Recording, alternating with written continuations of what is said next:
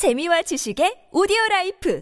팟빵 안녕하세요. 군사독봉입니다. 최근 국제사회에서 러시아를 유엔 안전보장 이사회 상임이사국에서 축출하기 위한 움직임이 일어나면서 러시아군을 일방적으로 모조리 파괴해버릴 수 있는 최강의 3.5세대 전차가 새롭게 우크라이나에 지원될 것 같다는 기쁜 소식이 들려왔습니다. 이 전차는 러시아 전차들의 포탄은 모두 끄떡없이 막아낼 수 있으면서 강력한 관통력으로 현재 우크라이나 전선의 러시아군 전차들 중 어떤 것이라도 꿰뚫어버릴 수 있는 위력을 가지고 있는데요. 바로 한때 세계 최강의 전차였으며 세계 최초로 등장한 3.5세대 전차인 프랑스의 르클레르 전차입니다. 르클레르 전차의 고유국인 프랑스는 여태 우크라이나를 지원하는 데 있어 굉장히 소극적이었는데 무슨 이유로 이처럼 적극적으로 바뀐 걸까요? 르클레르 전차는 우크라이나 전선의 어떤 러시아군 전차도 압도할 수 있다는데 얼마나 강력한 능력을 지녔을까요? 전문가는 아니지만 해당 분야의 정보를 조사 정리했습니다. 본의 아니게 틀린 부분이 있을 수 있다는 점 양해해 주시면 감사하겠습니다. 제2차 세계대전 당시 자유 프랑스군 제2기갑 사단을 이끌고 파리를 해방시킨 르클레르 장군의 이름을 딴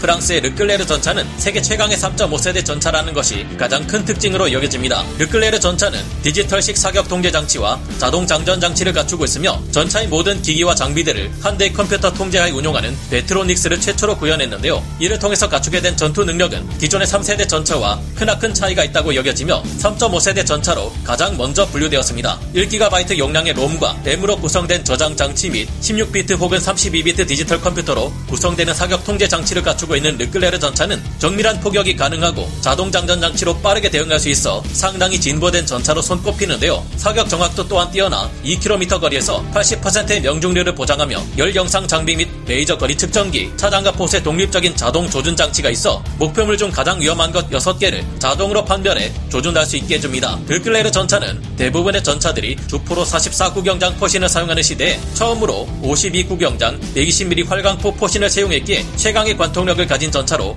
우뚝 올라설 수 있었는데요. 전차의 포탄이 포신을 벗어나 날아가는 속도를 두고 포구 초속이라고 합니다. 전차의 주포는 포신이 길수록 더 빠르게 가속되므로 52구경장 포신을 사용하는 르클레르 전차는 44구경장 포신을 사용하는 전차들보다 훨씬 빠른 포구 초속을 지녔으며 이는 곧더 강력 한 관통력으로 이어집니다. 르클레르 전차를 개발한 GIAT사에서 주장하는 바에 따르면 르클레르 전차는 이미 93년도부터 포구 초속 1800m/s를 넘겼다고 하며 다른 자료들을 통해서도 1700m/s 정도의 포구 초속을 발휘하는 것으로 알려져 있습니다. 르클레르 전차는 OFL 120탄을 사용해 650mm 장갑에 대한 관통력을 보여주었는데 이는 현재 우크라이나 전장에서 전투 중인 러시아군의 전차를 대부분 관통할 수 있는 수치일 것으로 짐작됩니다. 게다가 르클레르 전차는 프랑스가 나토를 탈퇴하 면서 기존의 텅스텐 포탄뿐만 아니라 열화 우라늄 포탄 또한 사용하기에 더욱 강력한 관통력을 발휘할 수 있습니다. 또한 장갑이 모듈식으로 구성되어 있어 수리 및 보수가 용이하며 르클레르 전차의 장갑의 방어력은 700mm에서 800mm 수준이기에 러시아군 전차의 포탄을 모두 막아낼 수 있는 수준인 것으로 평가됩니다.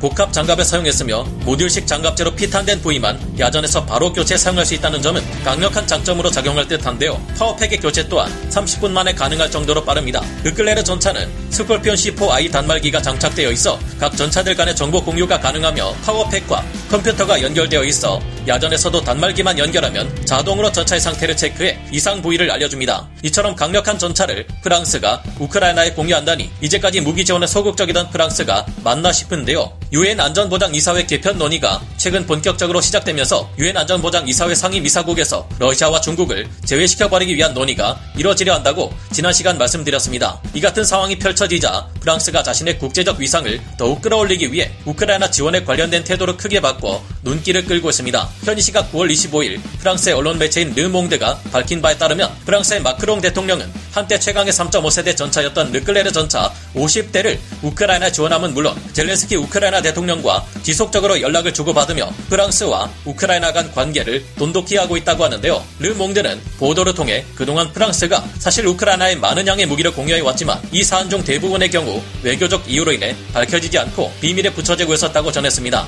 그러나 이제 이런 사실은 공공연한 비밀이 된 마당에 프랑스가 우크라이나에 무기를 지원한다는 것을 더는 숨길 이유가 없다고 밝혔습니다. 이에 따라 프랑스는 우크라이나에 더욱 본격적인 무기를 공급하기 위한 논의가 진행 중이라고 전했는데요. 프랑스 및 우크라이나 정부 관계자에 따르면 그 규모는 20억 유로, 하나 약 2조 7,483억 원 규모에 이른다고 합니다. 프랑스는 184대의 르클레르 전차를 시장 물자로 보관하고 있는데 이들 중 약 50여 대를 우크라이나에 공유하는 방안을 유력하게 검토하고 있습니다. 이 르클레르 전차를 우크라이나가 운용하게 될 경우 전쟁이 끝난 후 우크라이나군이 나토 표준 장비를 도입하는 사업을 추진할 때도 프랑스는 르클레르 전차를 수출하는 데 있어 유리한 위치를 점할 수 있는데요. 우크라이나에서 전쟁이 끝나면 르클레르 전차보다는 이보다 더 강력한 우리나라의 K2 흑표 전차가 수출되는 것이 우리로서는 좋겠지만 당장 우크라이나의 승리가 중요한 만큼 이 르클레르 전차 50대가 러시아와의 전쟁에서 큰 활약을 해 주었으면 하고 바라게 됩니다. 여러분의 생각은 어떠신가요? 오늘 군사 돋보기 여기서 마치고요. 다음 시간에 다시 돌아오겠습니다. 감사합니다. 영상을 재밌게 보셨다면 구독, 좋아요, 알림 설정 부탁드리겠습니다.